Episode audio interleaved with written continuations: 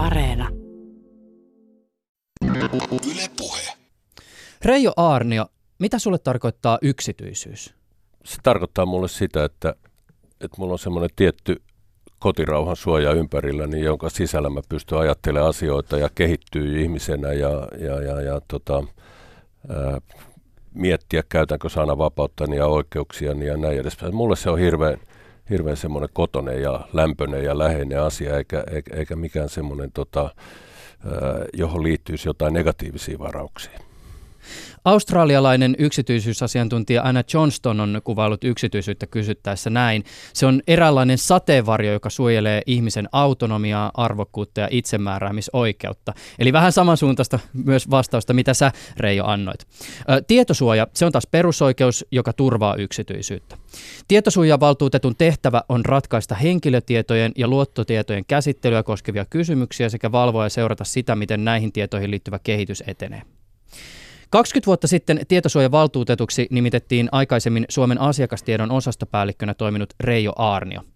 Tämän vuoden syyskuussa valtioneuvosto nimesi Arnio jatkamaan virassaan ainakin vuoteen 2020 asti. Minkälainen on se yksityisyyteen liittyvä kehitys, jota Arnio on virassaan tähän mennessä todistanut ja mitä seuraavan kolmen vuoden aikana on luvassa? Näistä muun muassa keskustelemme tässä ohjelmassa tänään. On 16. päivä lokakuuta. Ylepuheessa Juuso Pekkinen. Silloin kun sut Reijo nimitettiin virkaan, niin ymmärtääkseni se, että sä sait pestin, herätti julkisuudessa keskustelua siitä, onko sopivaa nimittää virkaan henkilö, joka on aikaisemmin toiminut rekisterin pitäjänä. Joo, silloin tosiaan oli, oli sellaista vääntöä ja, ja, ja tota, siihen aikaan jo sanoin, että, että tämä tilanne tarkoittaa sitä, että siinä tehtävässä pitää olla paavillisempi kuin Paavi itse ja, ja, ja tota, mulla ei ole mitään taustavirkaa ja silloin heittäydyin, se oli kuin hyppy tuntemattomaan ää, ja, ja tota, viiden vuoden välein sitten aina työpaikka katkolla lehdet kirjoittaa, miten käy ja, ja, ja tässä sitä taas ollaan. niin.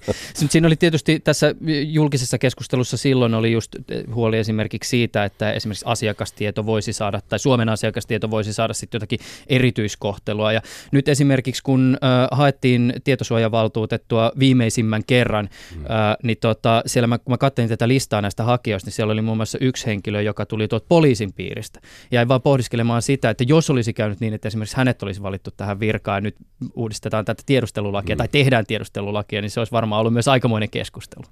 No joo, tietysti ja, ja, ja mun mielestä on, on niin kuin olennaista se, että, että kun ylipäänsä puhutaan tästä yhteiskunnallisesta kehityksestä, niin kukaan ei koskaan ikinä ole kysynyt esimerkiksi mun puoluekantaa. Ja, ja tota, kyllä nämä sidonnaisuudet pitää ottaa tietysti huomioon ja vakavasti suhtautua niihin, mutta mut, mä oon itse ainakin koittanut koko ajan pelata sillä tavalla, että myös se kuva, jonka kansalaiset saa, niin että se on puolueeton, riippumaton ja oikeudenmukainen ja, ja, ja että se perustuu sellaiseen. Ja tietysti se on aikamoinen taakka ihmiselle, joka, joka sitten nimitetään esimerkiksi sellaiseen virkaan. Meillä on oikeuskanslerin nimitys, ihan samanlaisia spekulaatiot käydään tällä hetkellä. Ja kyllä tietysti se 20 vuoden takainen kierros, niin, niin tota, se on aika kaukana onneksi mun kohdalla nyt. No vuonna 1997 Martti Ahtisaari oli presidentti, him yhtye julkaisi ensimmäisen studioalbuminsa Nokia 6110 puhelimensa. Netistä sen verran, että Netscape Navigator oli maailman käytetyin internetselain. Kun susta tuli tuolloin tietosuojavaltuutettu, niin minkälainen se maailma oli siis tietosuojan näkökul- näkökulmasta? Minkälaisia kysymyksiä sulla oli työpöydällä ja jos kysymykset esimerkiksi liittyy jollakin tapaa teknologiaan, niin mi- miten ne siihen linkitty? Joo, silloin tosiaan maailma oli aika tavalla tavalla erilainen ja, ja esimerkiksi tämä, niin tämä lainsäädäntötilanne, jossa silloin oltiin, silloin Suomi vuonna 1995 liittyi, liittyi tota Euroopan unioniin, 1995 tuli tietosuojadirektiivi, jonne otettiin esimerkiksi suomalainen julkisuusperiaate, että me ollaan siitä saakka tasapainoiltu ja itse asiassa sitä ennenkin jo aika menestyksekkäästi julkisuuden ja henkilötietojen suojan välillä ja, ja niin edespäin. Silloin, silloin se oli mun toinen lainsäädäntö. Mä olin jo mukana silloin 86, kun tehtiin ää, henkilön rekisterilakia. Ja, ja tota, itse asiassa tätä lain valmistelua tehtiin silloin 90-luvun puolivälin jälkeen niin kuin yhtä jalkaa julkisuutta ja henkilötietojen suojaa. Ja, ja, ja tota, se onkin, se onkin niin kuin mulle sellainen iso mysteeri, että, että, minkä, että ilmeisesti se ei jotenkin sit mennyt ihan kaikille perille, että, että miten me hienosti rakennettiin Suomeen tällainen silta näiden kahden asian välille, koska me törmätään jatkuvasti ja nyt, nyt tehdään uutta lainsäädäntöä koko ajan. Se teknologinen ympäristö oli, oli tosiaan sillä lailla, että, että, että tota, koko ajan on, on niin kuin oltu keskuslaiteympäristöstä, sitten mentiin hajautettuihin järjestelmiin ja tuli, tuli taas vahvat keskuslaiteympäristöt. Silloin rupes, tuli, tuli tota, intranetit, extranetit, mitä kaikki. Siihen aikaan muuten oli, oli tällaisia niin kuin teletex-pohjaisia järjestelmiä, ja niitä kehitettiin niin kuin sovellukset sovellukselle pohjalle. Mm. Ja, ja, ja tota, se, se tietysti räjäytti jossain mielessä sitten tällaiset niin kuin, tietokantapohjaiset asiakaspalvelujärjestelmät ja näin edespäin, joka muutti sitten bisneksen logiikkaa aika, aika vahvasti, että että joku rupesi tuottaa sisältöä, sen jälkeen joku rupesi paketoimaan sitä. Siirtäminen oli kova juttu. Operaattorit kasvoi hurjaa vauhtia siihen aikaan ja teki, teki isoa tulosta. Ja sitten se loppukäyttäjä itse pystyi niin kuin enemmän ja enemmän määrittelemään, että, että mistä asioista hän on kiinnostunut ja minkälainen paketti juuri hänelle leivotaan. Hmm. Ja, ja tota, kehitys on siitä tietysti sit jatkunut ja, ja, ja tota, sitä on aika, aika ajoin me on Suomessa pysähdytty niin kuin miettiä, että mihin me oikein mennään, mutta tota, tuntuu, että me vielä vähän hapuillaan myös siinä päätöksenteossa. Mm. Silloin kun Helsingin Sanomat haastatteli sinua tämän uuteen tehtävän astumisen jälkeen, niin sä totesit myös silloin, että siis työsi suurempia haasteita tulee olemaan nämä uudet mediat ja tietoyhteiskunta. Mm. Mutta et, et, se siis oli silloin vuonna 90 selvää ihan jotenkin, tai vuonna 97 se oli sulle selvää, että mihin me ollaan esimerkiksi niin kuin netin ja digitalisaation suhteen menossa. Vai onko tässä matkan varrella tullut jotain sellaisia yllätyksiä tai skenaarioita, joita ei tavallaan silloin 97 voinut edes nähdä vielä? totta kai siinä, siinä on tullut hurjasti erilaisia yllätyksiä ja skenaarioita ja, ja, ja, ja tota, silloin meillä ei ollut sosiaalista mediaa. Ja, ja tietysti, tietysti se, että, että esimerkiksi miten niin kuin ihmisten rooli on, on muuttunut tässä, että meistä, meistä on tullut tota, kuluttajista niin tuottajia, ja, ja, ja, joka sitten on johtanut erilaisiin erittäin, erittäin myönteisiin ilmiöihin, mutta myös erittäin kielteisiin vihapuhe ja, ja, ja tällainen digitaalinen kiusaaminen ja, ja kaikki se on tullut sitten siihen päälle, jota silloin ei, ei, ei ehkä osattu arvata. Hmm.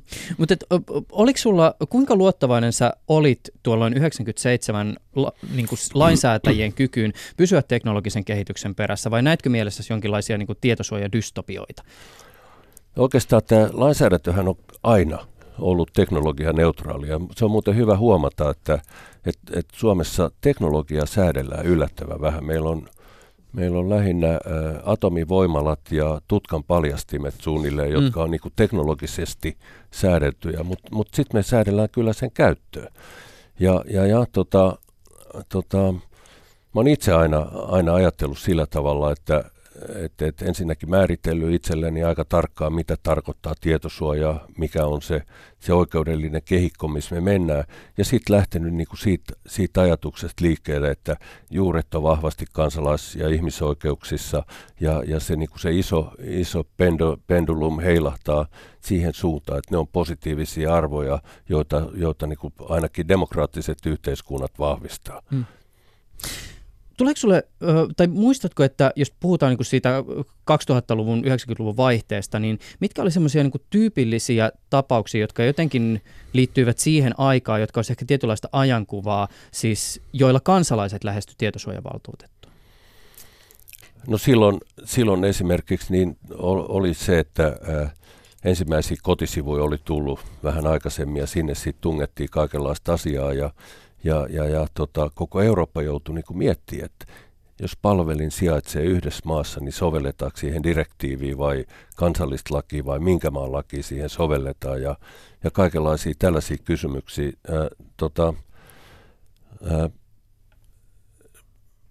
tieto, tietosuojahan tarkoittaa ihmisten oikeutta määrätä ja vaikuttaa omien tietojensa käytöstä ja meillä on ollut aina kysymyksiä voinko tarkastaa omat tietoni, voinko, voinko korjata, jos siellä on virheitä ja, ja näin. Ja, ja tietosuojavaltuutettuhan on läpi vuosien niin antanut sit oikeusvoimaisia päätöksiä, jossa se on voinut määrätä rekisterinpitäjät esimerkiksi toimittaa ihmisille potilasasiakirjoja, sosiaalitoimen asiakirjoja, pankkien asiakirjoja ja näin edespäin. Mm. Ja, ja, ja tota, kyllä tietysti, tietysti kun niitä aikoja ajattelee, niin, niin jos, äh, mä oon aina puhunut semmoisesta osaamisvajeesta ja mun mielestä se on ollut ihan karsea tässä maassa. Ja rekisterinpitäjät on koko ajan etsinyt sellaisia reittejä, jo, jota, jolla ne pystyy niin välttämään tämän lain soveltamista. Ja, ja, ja tota, se on se, se itse asiassa semmoinen mentaalinen muutos, että mä muistan silloin, kun mä aloitin, niin mä sanoin, että mä haluan, että tietosuojasta tulee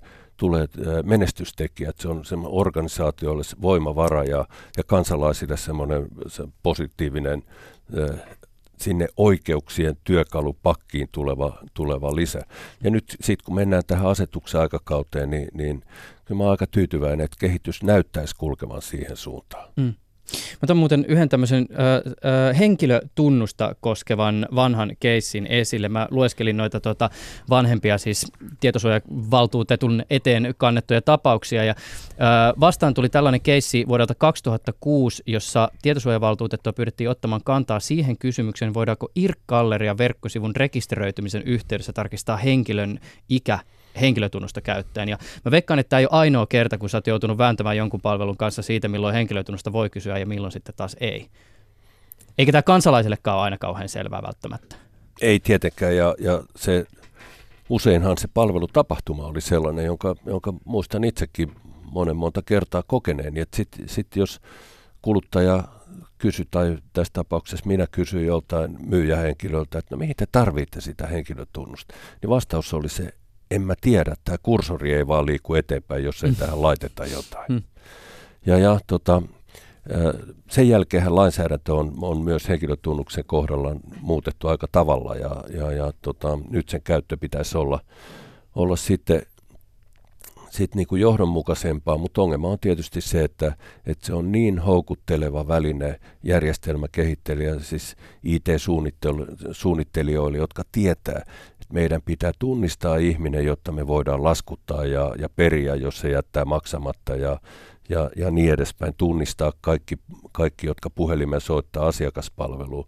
Ja, ja, ja siinä on tapahtunut suuri virhe, että henkilötunnuksesta on muuttunut tai tullut tällainen tunnistamisen väline, kun sen filosofia oli, että, että samannimiset virtaset erotellaan sitten sen henkilötunnuksen avut toisistaan. Mm. Millä mielellä sä seuraat tätä tarkoitusta tai aikomusta uudistaa henkilötunnus. Siis nyt, nyt meillä on ollut paljon otsikoissakin siitä juttua, että, että henkilötunnus ei ehkä esimerkiksi pari, kymmenen vuoden päästä ole samankaltainen kuin tällä hetkellä.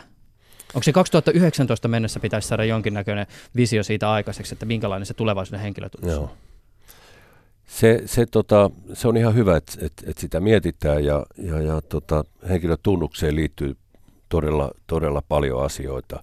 Ö, jos ihan lähdetään liikkeelle, niin niin osa ihmisistä ei tosiaan tykkää, että siitä, siitä pystyy päättelemään heidän ikänsä. Ja, ja, ja, ja tota, sitten, sitten tietysti vähemmistöjen suoja ja sukupuoliasiat, ja nämä, nämä on ihan keskeinen, mutta, mutta jos ajatellaan niin kuin sitä, vähän mennään niin kuin askel kaksi ylöspäin ja katsotaan helikopterista, mit, mitä tässä oikein, oikein on tekeillä, niin, niin, niin tota, Tosiaan meillä on, meillä on ö, väestötietojärjestelmään talletetaan henkilötunnus, kun ihminen syntyy. Siinä on tietty kaava, jolla, jolla se, se määräytyy, mutta väestötietojärjestelmään myös perustetaan ihmiselle sähköinen asiointitunnus tätä digitaalista asiointia varten. Meillä on kaksi kansallista tunnusta jo näin. Sen lisäksi meillä on tullut siihen rinnalle esimerkiksi verotusta varten veronumero, joka annetaan kaikille ja, ja, ja tota, se palvelee verotuksen käyttöä. Meillä meil on tullut HST-järjestelmä, jossa on varmenteet ja varmenteiden hallinnointi kiertyy jonnekin masterdataan, jossain ne yhdistetään sitten, sitten keskenään ja näin edespäin. Ja nyt, nyt tuntuu ensinnäkin siltä, että, että, että tota, sellainen, sellainen kehitys teknisesti jos meillä olisikin useita henkilötunnuksia yhden, yhden ainoan henkilötunnuksen lisäksi tai sijasta, niin sellainen tekninen kehitys olisi täysin mahdollista, jolloin tämä meidän digitaalinen minä voitaisiin pilkkoa, terveydenhuollossa käytettäisiin yhtä, sosiaalitoimessa toista, pankeissa kolmatta ja niin edespäin, ja jossain olisi sitten sitten sit joku avain. Niin aivan, mutta olisiko tässä niin kuin yhtenä ajatuksena myös siis osin se, että meillä olisi niin kuin enemmän ja vähemmän julkisia henkilötunnuksia? Toista voitaisiin käyttää siinä irkkallerian tunnistautumisessa, toista käytetään sitten ikään kuin tämmöisissä niin kuin tosi henkilökohtaisissa asioissa. Joo, tietysti, tietysti niin, niin, niin, meillä ei ole esimerkiksi laki tunnistamisesta. Meillä on kyllä laki tunnistuspalveluiden tarjoamisesta. Ja, ja, ja tota, nyt semmoinen kysymys, että milloin ihminen pitää tunnistaa vahvasti? Tai milloin, milloin esimerkiksi julkisuusperiaate tarkoittaa sitä, että ihmistä ei pidä tunnistaa ollenkaan, että hänellä on oikeus a- anonyymiin asiointiin. Mm. Ja, ja tota, tämähän on, on kovin epäselvä tämä tilanne. Sitten jos ajatellaan, että pitää tunnistaa vahvasti, niin, niin, niin yleensä vahvan tunnistamisen kriteerit on se, että jota, jotain mitä on, jotain mitä tietää, jotain mitä omistaa. Mm. Ja jos näistä kaksi näistä kolmesta on samanaikaisesti läsnä, niin silloin on vahva tunnistaminen kyseessä. No, meillä on, meillä on kovin monta sellaista asiointitapahtumaa, jossa, jossa tota vähempikin riittäisi. Ja nyt, nyt tietysti iso kysymys on sitten, sitten se, että kun me mietitään henkilötunnusta, niin, niin samalla pitäisi tietysti miettiä, miten tunnistuspalvelut järjestetään, mikä on, mikä on tota varmenteiden ja henkilötunnusten välinen suhde, ää, mitä, mitä nämä ylikansalliset isot jättitoimijat tarkoittaa markkinoilla Facebookin tunnistautumiset, mm. Googlen palvelut, niin edespäin. Niin ei Facebookiin, mutta varmaan yhtään haittaisi se, että Facebook-tunnuksella voisi esimerkiksi kirjautua suomalaiseen kanta.fi-palveluun. Ei, ei varmaankaan, varsinkin jos, jos siihen liittyisi joku asevelipohjainen käyttömaksu tai joku, mm. joku, joku muu tällainen. Siellähän on, on, on markkinat niin kuin mitä suuremmat.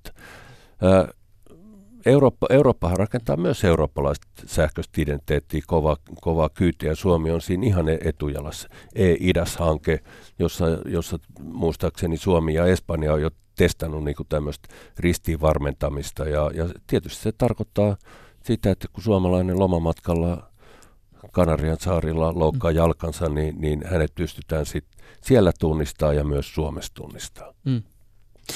Anna joku esimerkki siitä, että mikä se tulevaisuuden henkilötunnus voisi esimerkiksi olla. Siis jos, ajatell, jos ajatellaan niin kuin konkreettisesti, että mm. olisiko se joku niin kuin numeron pätkä, ää, olisiko se just joku niin kuin salasana, vai olisiko se esimerkiksi joku tämmöinen siru?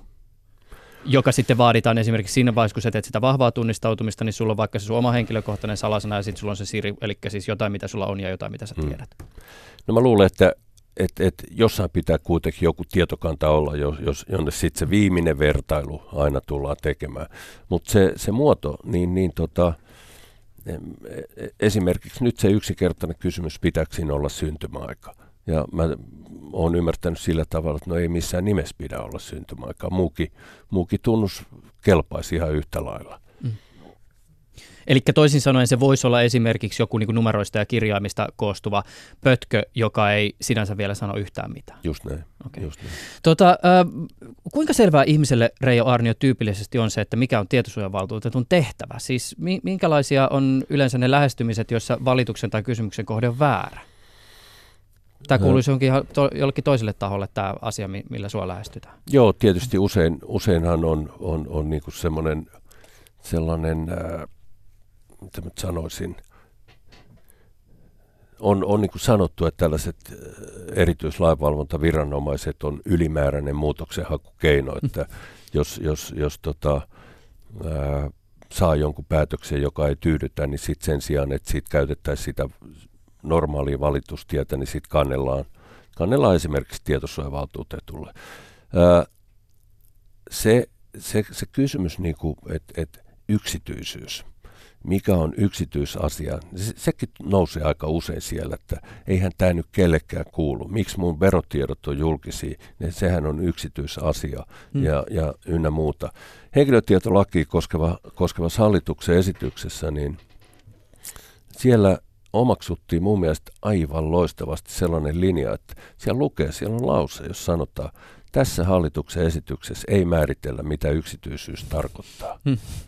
Se on jokaiselle aika, aika henkilökohtainen juttu. Niin se on muuten aika vaikea loppujen lopuksi sit määritellä kauhean aukottomasti. Ihan ehdottomasti ja, ja, ja tota, muuten siihen yhteyteen sit pitää pitää mielessä myös, että, että käsite yksityisyyden tai henkilötietojen suoja, niin, niin sehän on, se tarkoittaa oikeuksia. Kun sä tämän australialaisen ihmisen mm. tota, määritelmän äh, luit, niin siellä sanottiin itsemääräämisoikeus. Ja se on, se on juuri liittyy henkilötietojen suojaan. Yksityisyyteen sitten liittyy tämmöinen niin kuin, äh, oma päätöksentekomahdollisuus ja, ja itse asiassa komissio on sen kai määritellyt niin, että yksityisyys tarkoittaa oikeutta kehittyä ja tietosuoja tarkoittaa sitten itsemääräämisoikeutta. Ja nämä, nämä nyt on hankalia juttuja, varsinkin kun sitten meidän koululaitos on, on vähän nukkunut onnensa ohi ja, ja mun mielestä täydellisiä kansalaistaitoasioita, jota, jota sitten koulut ei ole oikein saanut vielä, vielä digitalisaation lisäksi niin, mm. niin oikein myytyy omiin opetusohjelmiinsa. Mm. Hei, otetaan tässä vielä niin kuin ihan tälle kertauksen vuoksi tämmöiset perusjutut. Ja nyt ei tarvitse mennä kauhean syvälle, mutta, mutta semmoinen niin yleiskuva. Mi, mitkä on ne tavallaan siis lakikokonaisuudet, jotka on sun työssä kaikkein tärkeimmät? Mi, mitkä on ne, mitkä niin tietosuojavaltuutettua koskettaa? Se onkin se henkilötietolaki, mitä muuta? Toi avasit aikamoisen Pandoran lippaan, jota, jota tällä, tällä... mä yritin vähän, että jos pystyisi jotenkin nopeasti. Mä, mä, mä, kerron, mä, mä kerron tämän. Toi, Suomessa Suomessa perustuslaissa, sen perustuslain kymppipykälässä aivan loistava pykälä, niin sen ykkösmomentti kuuluu sillä, että jokaisen kunnia kotirauhan turvattu piste. Jokaisen kunnia kotirauhan yksityisyyden suoja on turvattu piste. Sitten seuraava virke kuuluu, henkilötietojen suojasta on säädettävä tarkemmin lailla. Tämä on niin juristislangilla, tämä on lainsäädäntötoimeksianto, jota Suomessa on noudatettu ihailtavan hyvin nyt kun oikeusministeriö miettii sitten, sitten, että mitä tälle lainsäädännölle oikein tehdään, niin ne, ne pani ä, yliopistot selvittää, paljon meillä on oikein sitä lainsäädäntöä, jota meidän toimisto vahtii. Niin, niin, niin tota, se työryhmä löysi yli 700 lakia ja ne oli vähän noloja, kun ne antoi sen raportin. Me ei ihan kaikkea keretty käydä läpi. ja ja tota, se, se, Saksassa on 300 ja Euroopassa on on muutamia maita, joissa on vain yksi yhteinen yleinen yleislaki ja ne pärjää sillä. Mm. Ja, ja tota, tämä nyt tarkoittaa tietysti sit sitä, että, että et, et esimerkiksi meidän, mä nostan niin tosi korkealle meidän esittelijöiden kohdan hattua, että, että se lainsäädäntöviidakko, jossa ne, ne joutuu niin juttuja analysoimaan ja hakemaan sitä oikeaa tulkintaa, niin se on aivan valtava. Mutta sitten kääntää. Tietysti toimijoillekin se on ihan, ihan älyttömän valtava ja ja, ja jos me nyt ajatellaan jotain PK-yrittäjää, niin, niin kyllähän se on aika liemessä, jos ei, jos ei tätä lainsäädäntöä saada niin kuin selkeytettyä. Mm, niin aivan. Eli mm. siinä vaiheessa, kun aletaan pistää sitä henkilörekisteriä pystyyn, niin siinä pitää olla aika tarkkana. No joo, itse asiassa sitten taas henkilötietolain kakkos, kakkospykälä kakkosmomentti alkaa sillä tavalla, että tätä lakia sovelletaan henkilötietojen automaattiseen käsittelyyn, piste. Mm. Eli ei tarvi olla edes rekisteri, kun, kun jo tietosuojalainsäädäntöä mm. sovelletaan. Ja itse asiassa siellä on myös sitten esimerkiksi suunnitteluvelvoite, joka alkaa, alkaa jo ennen kuin on ensimmäistäkään henkilötietoa edes olemassa. Jatketaan hieman tämmöistä historiallisen kaaren maalailua. minkälaisena tämä nyt käsillä oleva vuosikymmen on pääpiirteittäin näyttäytynyt sun vinkkelistä tarkasteltuna? Syvä huokaus. Joo, toi tietysti, tietysti ikuisena optimistina aina sanoo, että... että Mennään kohta pisteiskuihin, mutta että, niin kuin yleisesti. Yes, yle, yleisesti tämä vuosikymmen on, on, on ollut aivan hurjaa kasvua. Tietosuojan kysyntä on kasvanut ihan poskettomasti. Sen, sen äh, niin kuin rooli poliittisella agendalla sekä Suomessa, mutta ennen kaikkea EU-tasolla, niin se on ihan, ihan siellä top kolmosessa ää, toi, toi, tota, ää, meille on tullut, tullut myönteisiä ilmiöitä. Sitten on valitettavasti tullut kielteisiä ilmiöitä viimeisen vuosikymmenen aikana, jos, jos ajatellaan tietovuotoja, hakkerointeja, identiteettivarkauksia, just tällaista digitaalista kiusaa, kiusantekoa kouluissa, parisuhteissa, ties missä. Mutta mut sitten samalla ää, järjestelmät on tullut läpinäkyvimmäksi, ihmisten oikeuksien käyttö on helpottunut, me voidaan kotisohvalta nykyään katsoa, että mitä, mitä potilasasiakirjoissa oikein lukee ja, ja niin edespäin. Ja, ja, ja tota, ylipäänsä, niin, niin kehitys on ollut, ollut tosi hurjaa. Mm. Mä haluaisin yhden tämmöisen erityisalan nostaa tässä erikseen.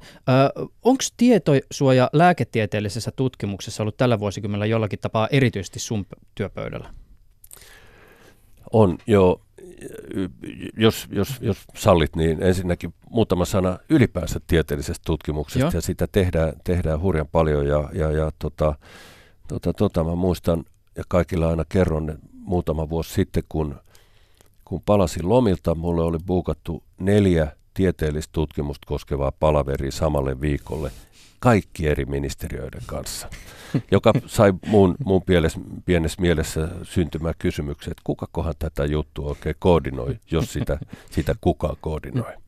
Ja, ja tota, sitten sit, kun mennään lääketieteen puolelle, niin, niin, niin tota, ilman, ilman tieteellistä tutkimusta ää, ihmisten elämänlaatu ei, ei paranisi niin hyvin kuin se, se voisi parantua.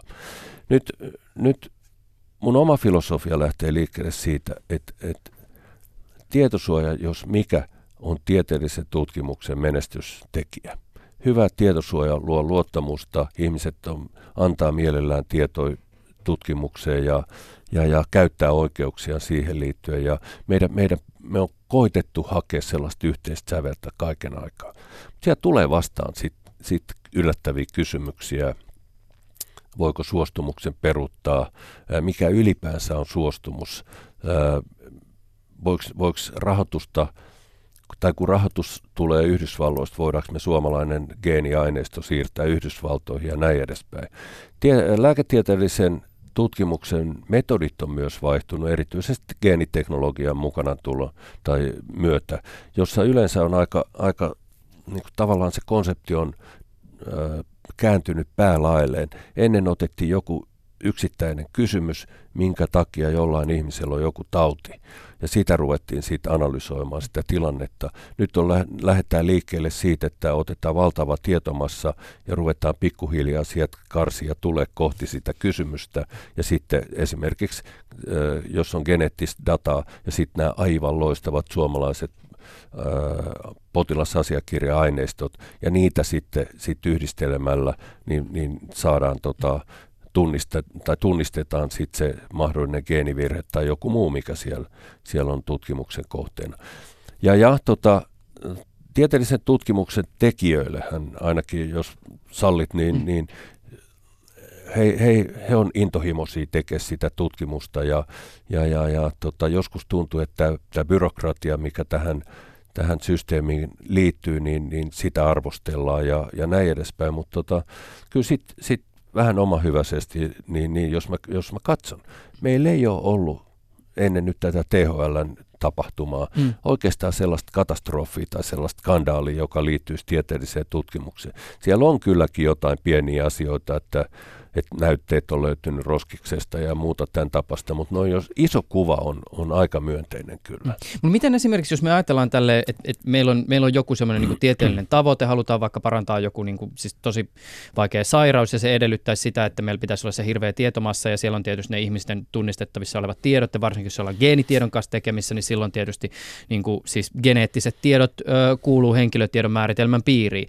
Mm. Mutta että, että mi, miten luottavainen sä oot siihen, että esimerkiksi tämmöisessä tutkimus tutkimuskontekstissa on mahdollista anonymisoida henkilön, henkilöiden tietoja niin, että ne ei yksilöidy kehenkään.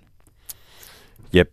Käsitteen anonymisointi ja pseudonymisointi menee, menee oikein komeasti sekaisin kaikilla. Ja meille, meille on tullut yhteydenotto, jos, jossa tota, tutkijat sanoivat, että me otetaan henkilötunnus pois, niin sitten se on anonyymi. Sitten, sit, no, se ei ole anonyymi silloin, se ei ole edes pseudonymisoitu välttämättä vielä siinä vaiheessa. Pseudonymisointi nähdään ainakin meidän toimistossa, että se on, se on tietoturvaa lisäävä elementti, mutta se ei ole sama asia missään nimessä kuin anonymisointi.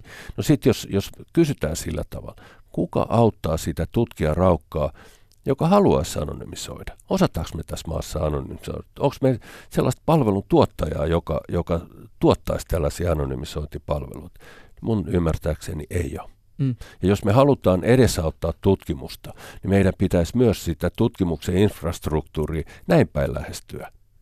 hei, autetaan niitä. Kootaan tietoaineet, anonymisoidaan, tehdään niitä, niitä tota, taulukoita ja, ja, ja muuta datan analyysiä, joka siihen liittyy turvallisesti hyvin ja niin, että se tutkijakin voi nukkua yönsä rauhassa. Hmm.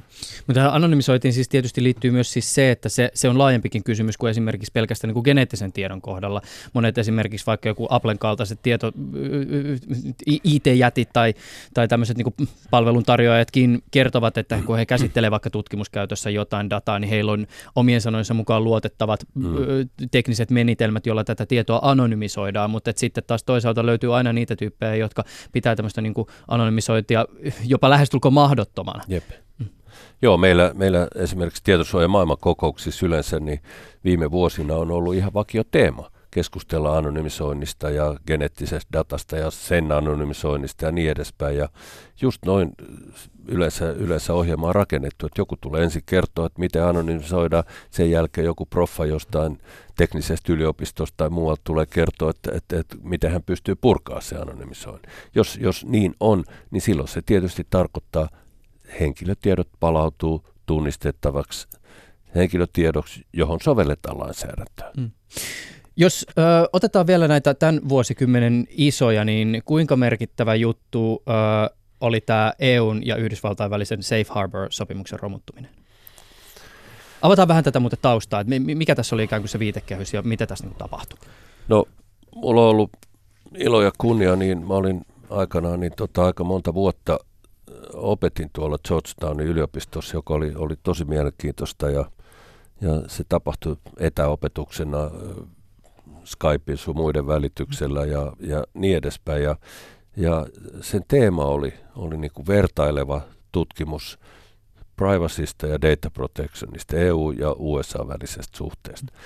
Ja nyt se, se yhdysvaltalainen järjestelmä, niin se lähtee liikkeelle, äh, ihan kun puhutaan näistä määritelmistä, se lähtee liikkeelle privacy-käsitteestä, eli yksityisyydestä. Ja sitten siellä on semmoinen harm based approach, joka tarkoittaa, jos ei jostain ole jotain haittaa, niin so what? Sitten kaikki on niin kuin avointa karjaa ja se johtaa sitten spämmäämiseen ja ties mihin kaikkeen. Eurooppalainen data protection määritelmä taas, niin kuin tässä on käynyt ilmi, lähtee, lähtee niin kuin itsemääräämisoikeuden ideasta. Mä itse päätän. Ja jos, sen, jos, jos tota, lainsäädännössä ei muuta sanota, niin kuluttaja itse määrittää, mihin kaikkeen hän lähtee mukaan. No nyt näis, näiden, näiden kahden määritelmän välillä on jo hurja ero. No sitten kun siihen päälle otetaan se yhdysvaltalainen lainsäädäntökehikko. Euroopassa meillä on, meillä on äh, ihmisoikeussopimus, meillä on, meillä on äh, EU-perusoikeuskirja, meillä on kansalli, äh, direktiivi, kansalliset lait ja kaikki, jotka, jotka niin kuin aika, aika kauniisti normeeraa tätä, tätä systeemiä. Ja sitten kun otetaan yhdysvaltalainen asia, niin siellä, siellä on tota, esimerkiksi idea, valtion turvallisuus menee kaiken muun edelle, sen mm. nimissä voi tehdä suunnilleen mitä tahansa, ja, ja, ja kukaan ei vaan oikein tiedä, että et, et, mitä se nimissä tapahtuu ja mihin ne tiedot sitten päätyy ja, ja muuta tämän tapasta. Ja, ja, ja tota, kun komissio neuvotteli tämän Safe Harborin, mm. niin sinne yritettiin rakentaa erilaisia tämmöisiä suojamekanismeja, joista yksi keskeinen oli, oli se, että että miten eurooppalaiset pystyy toteuttamaan näitä oikeuksia. Ja, ja, ja, ja siis konkreettisesti tässä Safe Harborissa ajatus oli se, että yhdysvaltalaiset yhtiöt voivat ikään kuin käsitellä siellä Yhdysvalloissa olevilla servereillä äh, esimerkiksi eurooppalaisten kansalaisten dataa. Joo, itse asiassa myös niin, että eurooppalaiset yhtiöt saattoi viedä sinne, niin just. sinne dataa. Mm. Ja, ja, ja, tota, eli se oli, se oli niin kuin siirtoperuste Euroopasta Yhdysvaltoihin. No, sitten kun siihen päälle tuli pilviteknologia, niin, niin ää, aika moni organisaatio Suomessa liputti niin kuin mantran kaltaisesti, että, että me ollaan hyvä firma, me käytetään pilveä. Sitten jos mä kysyin, että no ketä kaikkea siellä pilvessä oikein on, ja missä se pilvi oikein on, ei harmaita aavistustakaan. No Yhdysvalloissa sitten kuitenkin tämä, tämä järjestelmä niin tarkoitti sit sitä, että, että siihen dataan oli, oli sitten ää, turvallisuusviranomaisilla ja kaikki muillakin ää, viranomaisilla, niin niin laaja pääsy, että, että, että EU e katsoo, että se täyttää niin tällaisen massavalvonnan käsityksen ja, ja eurooppalaisten oikeusturva, koska eurooppalaisilla ei ollut sitten Sitten esimerkiksi Yhdysvalloissa ei ole ollut tietosuojavaltuutettu. Siellä ei ollut ketään, joka olisi eurooppalaisia auttanut. Niin sitten EU-tuomioistuin vihäs peni poikki, totesi, komissio on ylittänyt toimivaltuutensa, Safe Harbor ei ole eurooppalaisten normien mukainen systeemi. Hmm. Ja tässä oli hyvin olennaisena tässä kuviossa siis tämmöinen kaveri kuin Edward Snowden, joka toi myös joka il- toi ilmi sen, nimenomaan tänne, että miten, mi, miten se data sitten kulkee Jep. esimerkiksi kansallisten tai Yhdysvaltain NSA näiden servereiden läpi ja, ja sitä analysoidaan siellä. Ja sitten Euroopan puolella oli tietysti herra Schrems, joka, joka, joka sen, sen keisi vei, vei sitten oikeuteen, jota kautta se meni, meni tota EU-tuomioistuimeen. Ja, ja Eikö se ollut, ootas, I, itävaltalainen vai italialainen? Itä, itävaltalainen. Itävaltalainen, joo. joo. Max, mm. Maximilian Schrems. Mutta eikö tämä Safe Harbor, tämä saa jatkoa tällä, di- sitten kun tämä romuttu, niin tuli tämä Digital Shield-sopimus. Ja Privacy Shield. Just, yes. Niin, Privacy Shield, Joo. just näin. Tota, äh, oliko se Mut, kaksi... Niin. Sorry, Joo. mä keskeytän sen verran, että, että, että tähän samaan, samaan äh, tilanteeseenhan sitten sit liittyy se, että Angela Merkel – aika merkittävä eurooppalainen poliitikko sanoi, että Euroopan pitää rakentaa omat pilvet ja, ja kotiutetaan, kotiutetaan palveluita tänne Eurooppaan. Yhdysvaltalainen teollisuus kärsi aivan hurjia tappiot. Ne oli, ne oli kymmenis miljardeissa, ellei sadois, sadois miljardeissa dollareissa ne tappiot, jot, jotka ne tämän, tämän, tämän Snowdenin vuoron takia kärsi. Mm. Oliko se 2014 tämä mahdollisuus oikeuteen tulla unohdetuksi?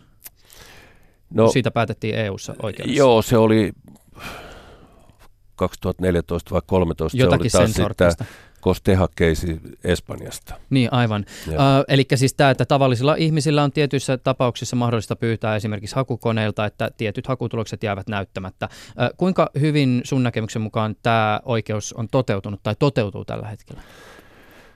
No itse asiassa niin, niin, niin sellaista asiaa ei toistaiseksi ole ollut, kun oikeus tulla unohdetuksi. Sen sijaan vanhentuneet tiedot on, on virheen käsitteen sateenvarjo alla aina ollut oikeus saada pois. Ja suomalainen lainsäädäntö on ollut niin edistyksellistä, että meillä suunnittelu- ja huolellisuusvelvoite on edellyttänyt, että rekisterinpitäjät käy sen koko tiedon elinkaaren läpi, että ne tietää ennen kuin ne alkaa kerätä tietoja, mikä on se, se mekanismi, jolla ne tiedot aikanaan hävitetään tai siirretään arkistoon, sitten arkistolaitoksen ohjaamiin paikkoihin.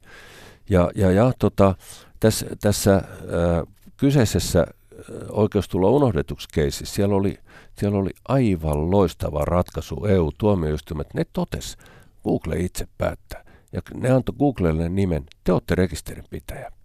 Ja teillä on velvollisuus hävittää vanhentuneet tiedot. Ja tämä keisihän liittyi tilanteeseen, jossa oli muistaakseni 13 vuotta vanha ulosmittauskuulutus tai tällainen niin kuin mm. täytäntöönpanokuulutus. Ja, ja tämä kaveri sanoi, että se on kohtuutonta, että se aina nousee kiusaamaan hänen, hänen elämäänsä. Mutta tässä oli tietysti aika isot käsitteelliset dinosaurukset toisiaan vastaan, koska esimerkiksi Googlehan tässä yhteydessä käytti sitä argumenttia, että tässä jotain sananvapauteen.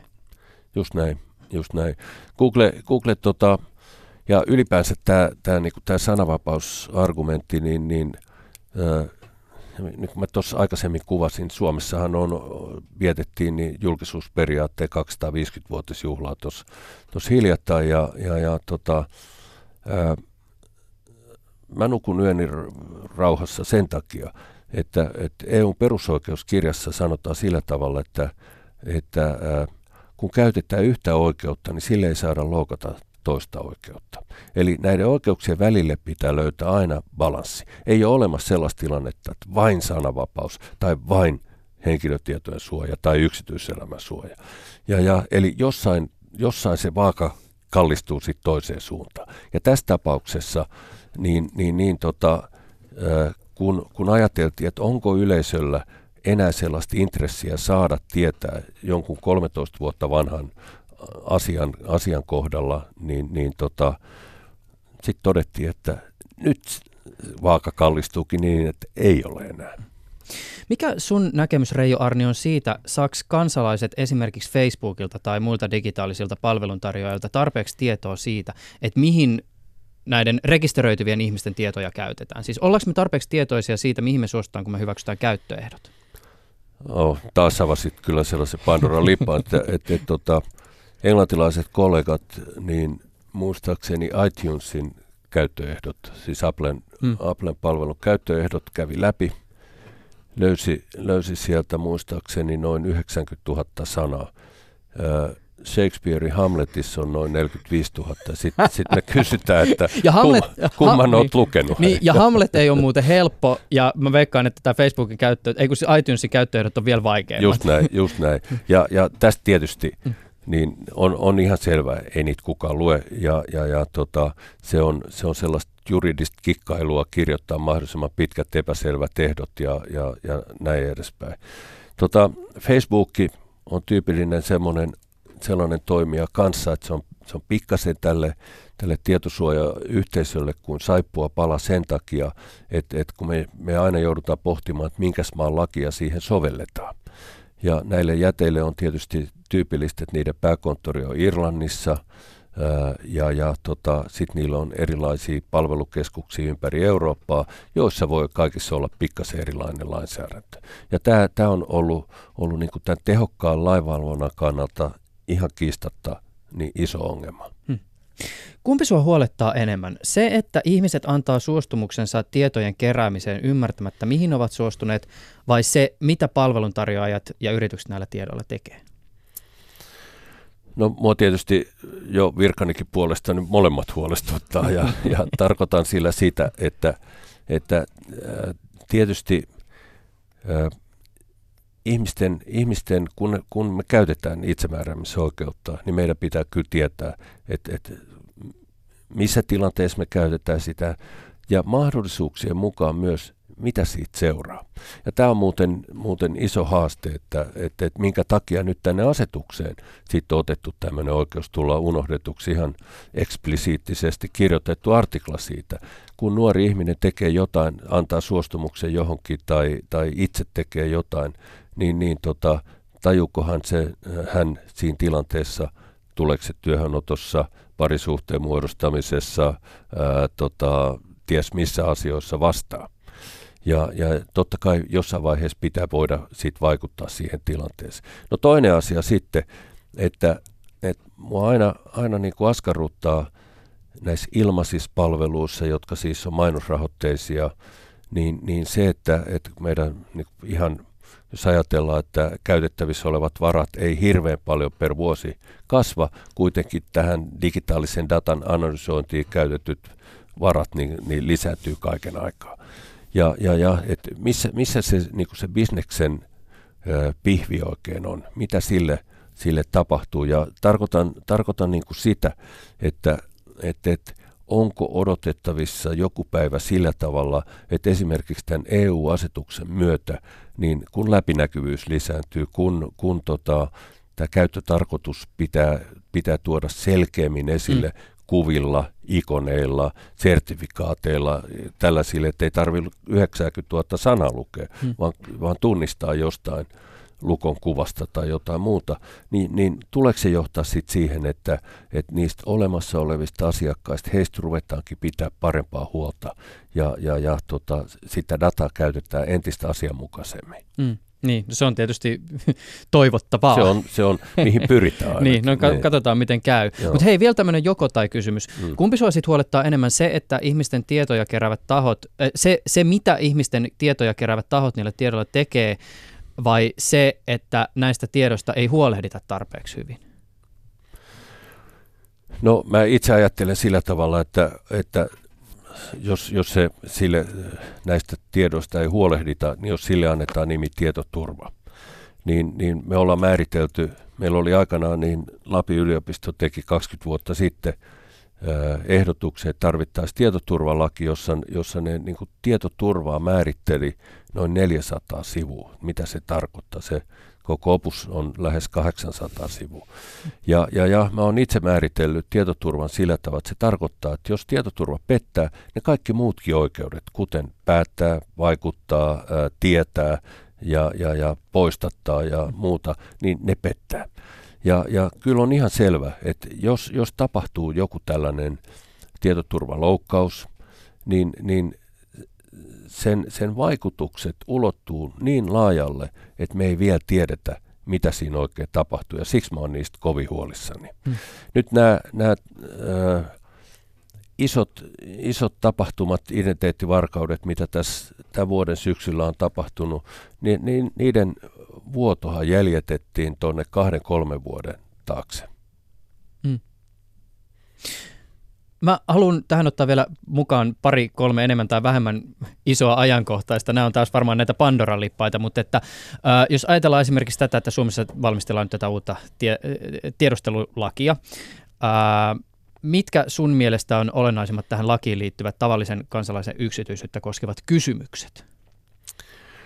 No ensinnäkin se, se iso kysymys tietysti on se, että, että kyllä meillä niin kuin länsimaisessa demokratiassa, kuten Suomessa, niin viestintä on luottamuksellista. Ja si- siihen me lähdetään kiinni. Toki siihen liittyy sitten sit muita asioita, kuten syyttämä, syyttämättömyys, olettama. Siihen liittyy esimerkiksi tasa-arvokysymys. Ainako kohdistetaan kaikki toimenpiteet tiettyyn väestöryhmään ja, ja näin edespäin. Sitten siihen liittyy semmoinen yleinen oikeusvaltioperiaate, jota kuvataan sillä tavalla, että kaiken viranomaistoiminnan tulee aina perustua lakiin. Ja, ja tota, ei yksin riitä, että on laki, pitää olla toimivalta. Ja nyt tässä, tässä uudistuksessa mun nähdäkseni on kysymys juuri toimivallan kasvattamisesta suhteessa kansalaisten perusoikeuksiin. Ja, ja, ja tota, silloin, silloin se tarkoittaa, ää, meillä pitää olla riittävästi tietoa etukäteen, se tarkoittaa meillä niin, niin ää, eduskuntaa. Ja, ja kun siellä säädetään laki, niin sinne pitää toimittaa sellaista luotettavaa tietoa, että eduskunnassa tiedetään, että se on ihan, ihan niin kuin välttämätöntä kasvattaa näitä, näitä viranomaisten toimivaltuuksia. Sitten siihen liittyy tietysti se, että, että tota, aina kun me puhutaan viranomaistoiminnasta ja toimivaltuuksien käytöstä, siihen pitää luoda vahva tällainen laillisuusvalvontaelementti. Ja, ja tota, siinä mun mielestä vähän tämä julkinen keskustelu nyt on mennyt, mennyt vikaan, että et, et, kun näissä ehdotuksissa sitten oli, oli tämä tiedusteluvaltuutetun virka, ja, ja viraston perustaminen, niin, niin tota, itse asiassa se laillisuusvalvontamekanismihan on ainakin kolmiosainen. Se on ennakollinen, joka nyt perinteisesti tarkoittaa tuomioistuimen lupaa sotilastiedustelussa, se tarkoittaa sitä, sitä poliittista päätöksentekoa. Sen jälkeen, sen jälkeen tämä, tämä niin tiedusteluvaltuutettu tekee sitä operatiivista valvontaa, että kaikki menee esimerkiksi tuomioistuimen luvan mukaisesti ja että, että se lupa, lupa on, on sellainen, joka, joka, joka menee tämän lainsäädännön liikkumaan, liikkumaalan sisään. Ja sitten vielä siihen liittyy kolmantena jälkikäteinen valvonta. Ja neljänten, eli eduskunta perustaa tiedusteluvaliokunnan ja, ja niin edespäin. Ja neljäntenä sitten meillä on oikeuskansleri, meillä on oikeusasiamies, jotka valvoo sitä valvojaa. Mm. Ja, ja joka valvoo puolestaan sit sitä, mm. sitä ensimmäistä valvojaa. Ja, ja, ja tota, tämän takia niin, niin mun mielestä oli erittäin, erittäin viisas ratkaisu ää, perustaa tai ehdottaa perustettavaksi tämmöinen yksittäinen tiedusteluvaltuutettu, jota sitten viime kädessä voisi nämä itsenäiset oikeuskansleri ja oikeusasiamies valvoa. Et ne, ne olisi ollut väärin paikkoja tähän. Hmm. Mutta jos vielä otetaan, niin kuin, tiivistetään ja koittaa niin kuin konkreettisesti tiivistää joku niin kuin ihan tavallista kansalaista koskeva, tässä nyt tiedustelulaissa oleva niin kuin kysymys, joka liittyy yksityisyyteen ja sitten taas toisaalta mahdollisesti valvo, valvomisen, valvonnan tuomiin etuihin, niin mikä sun mielestä on se kaikkein niin kuin olennaisin ikään kuin, niin kuin jännite yksityisyyden ja sitten tämän tavallaan niin kuin valvonnan tuoman mahdollisen hyödyn välillä? No joo, se, se tota, ens, ensinnäkin se ensimmäinen oikeushyvä, mistä siinä on yksityisyyden lisäksi kysymys, on, on ö, viestintäsalaisuus, viestinnän luottamuksellisuus. Ja, ja tota, nyt se jännite tulee tietysti siitä, että jos tämmöistä viestintäsalaisuutta ei enää ole, niin, niin mitä se valvoja tekee sillä tiedolla? Ja se voi sitten johtaa ne ehkä tulkitsee väärin, ne, ne ehkä käyttää sitä jossain sellaisessa til- yhteydessä, jossa ne ei saa sitä, sitä käyttää ja näin edespäin. Ja silloin kansalainen kärsii siitä. Hmm.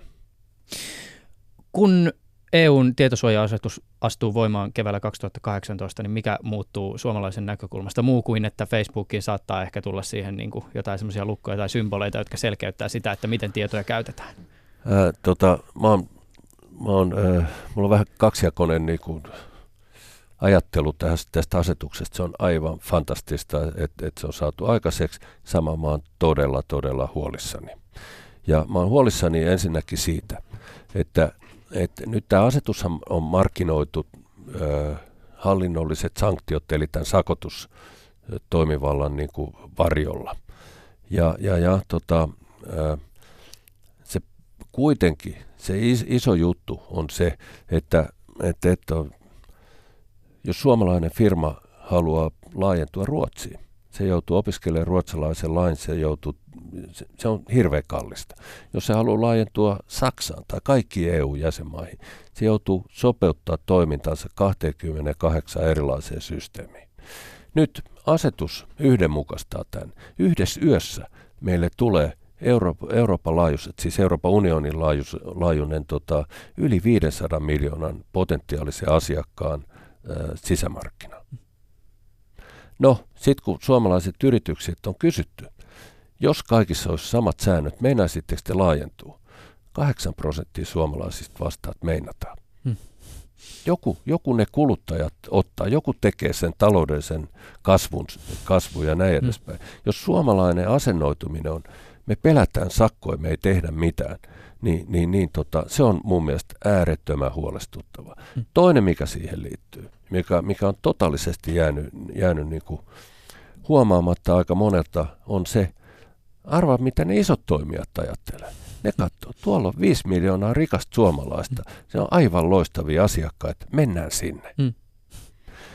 Jolloin, jos ne suomalaiset ei, ei taju, että, että tässä, on, tässä on sekä hyökkäys että, että puolustustaktiikan valinnasta kysymys, niin, niin me, me menetetään niin kuin tuhannen taalan paikka. Mm. Ja sen takia niin mä toivon, ja mä oon tehnyt ehdotuksen, että joku rupeisi auttaa ää, suomalaisia pk-yrityksiä, startuppeja ja miksei isompiakin, jos niillä on, on, on, on tässä, tässä tota, sopeuttamisessa jotain vaikeuksia. Hmm. Oletko koskaan miettinyt, Reijo Arnio, sitä, miten esimerkiksi 50 vuoden päästä kun katsellaan tätä aikaa ja nimenomaan yksityisyyden vinkkelistä, niin mi- mitä tästä niin kuin ajatellaan? Siis tullaanko meidät historiassa muistamaan siitä, miten kevyesti me suhtauduimme meistä kerättävään tietoa ja sen käyttöön, vai onko käsitys, käsitys yksityisyydestä jotenkin kokenut niin suuren muutoksen, että tämän ajan yritykset varjella yksityisyyttä näyttävät lähinnä huvittavilta? Aivan, aivan, aivan loistavaa pohdiskelua. Tota, semmoinen klassisen koulukunnan yksityisyyden suoja ajattelumallihan on katsoa 50 vuotta taaksepäin, jos, joka lähti siitä, että, että toisen maailmansodan kauheudet perustu mm. datan käsittelyyn, ö, tietokoneiden lanseeraamiseen siihen aikaan ja ihmisten numerointiin. Ja, ja, ja tota, ö, Keski-Euroopassa muuten tämä näkyy näkyy uskomattoman voimakkaana vieläkin. Hmm. Englannin vaaleissa iso iso kysymys, voidaanko henkilötunnus lanseerata Englantiin. Ja sitten me naureskellaan, että siellä ne niin kuin sähkölaskuilla todistelee, että ketä he oikein on. Hmm. Ää, toi, jos, jos me katsotaan tästä eteenpäin 50 vuotta, niin mä itse ajattelen kyllä sillä tavalla, että, että meillä tällä hetkellä tästä maailmantilanteesta johtuen, niin, niin aikamoiset haasteet kohdistuu perus- ja ihmisoikeuksiin, se, se, on, se on mun mielestä ihan kiistaton juttu. Mutta kyllä ne yleensä aina voittaa. Ja, ja tota, kyllä me 50 vuoden kuluttua varmaan ajatellaan sillä tavalla, että oli se hyvä, että, että silloin ruvettiin puhumaan näistä asioista, reagoitiin näihin asioihin ja, ja niin edespäin. Jos, jos me ajatellaan sellaista, sellaista asiaa, että, että, että tätä dataa käytetään ää, niin kuin manipulointiin, niin, niin mitä sille pitäisi tehdä? Ja se on muuten tietosuojalle aika tyypillistä, että, että se iso ilmiö itse asiassa on, on joku toinen kuin henkilötietojen suoja, mutta se tulee niin kuin tietosuojan kautta sitten julkisuuteen. Ja, ja tota, en mä tiedä, kyllä, kyllä jos, jos ei tietosuojaa nyt olisi, niin, niin se pitäisi nyt keksiä. Ja en, jos mä ajattelen, että 50 vuoden kuluttua, niin, niin sitten meitä kyllä arvioitaisiin, että miksei ne keksinyt sitä aikaisemmin. Mutta jos katsotaan esimerkiksi sitä, miten ihmisten ö, asenteet tietosuojaa kohtaan on kehittynyt, niin mikä sun, mikä sun näkövinkkelistä tällä hetkellä on se trendi? Se, sitä on mitattu eri tavoilla ja me, me kuullaan aina tämä maailman yleisin valhe, minulla ei ole mitään salattavaa ja, ja toi, on, toi on jotain höpö, höpö juttu ja, ja muuta sen sellaista. Sitten kun ihmiset kysytään, mikä niille on kaikkein tärkeintä, niin ne sanoo, että mä saan itse päättää omista asioista. No hyvänä aika. Sehän on just tietosuojan määritelmä vai mitä. Sitten, sitten äh, tilastokeskus aikana tämmöisiä asioita selvitteli ja ihmiset, ihmiset sitten sanoo, joo mä haluan tietää, mä haluan vaikuttaa, mä, mä haluan tehdä sitä ja tätä.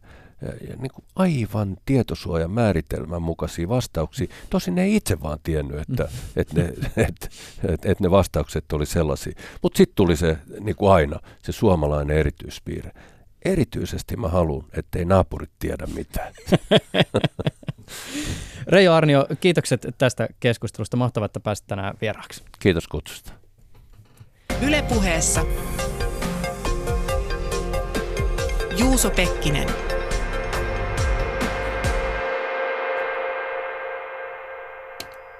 Jos ohjelma herätti ajatuksia, miellytti tai jotain kritisoitavaa allekirjoittaneen suuntaan, niin viestiä voi pistää tulemaan esimerkiksi sähköpostilla juuso.pekkinen.yle.fi ja sitten jos haluaa lyhyemmin tiivistää se, mitä sanottavana on ja tehdä ehkä osin julkisestikin tämän lähestymisensä, niin se onnistuu toki Twitterin puolella siellä maan nimimerkillä Iuso. Ja saa toki ehdottaa myös tulevien ohjelman, ohjelmien aiheita. Aina välillä itse asiassa on tartuttukin sellaisiin aiheisiin, joita on ehdotettu sähköpostilla tai Twitterin puolella. Tulevista ohjelmista sen verran, että ensi kerralla tässä ohjelmassa keskustellaan netin pimeistä puolista, niistä puolista, jotka eivät ehkä ihan välttämättä ensimmäisellä googlettamisella tule vastaan. Jarno Alastalo on kirjoittanut tästä kirjan ja hän saapuu ohjelmaan vieraaksi. Lisäksi Lisäksi tulevaisuudessa on luvassa ohjelmaa taideväärennöksistä. KRPn Kimmo Nokkonen ja kansallisgallerian Kirsi Hiltunen saapuvat kertomaan tästä asiasta. Ensi kertaan.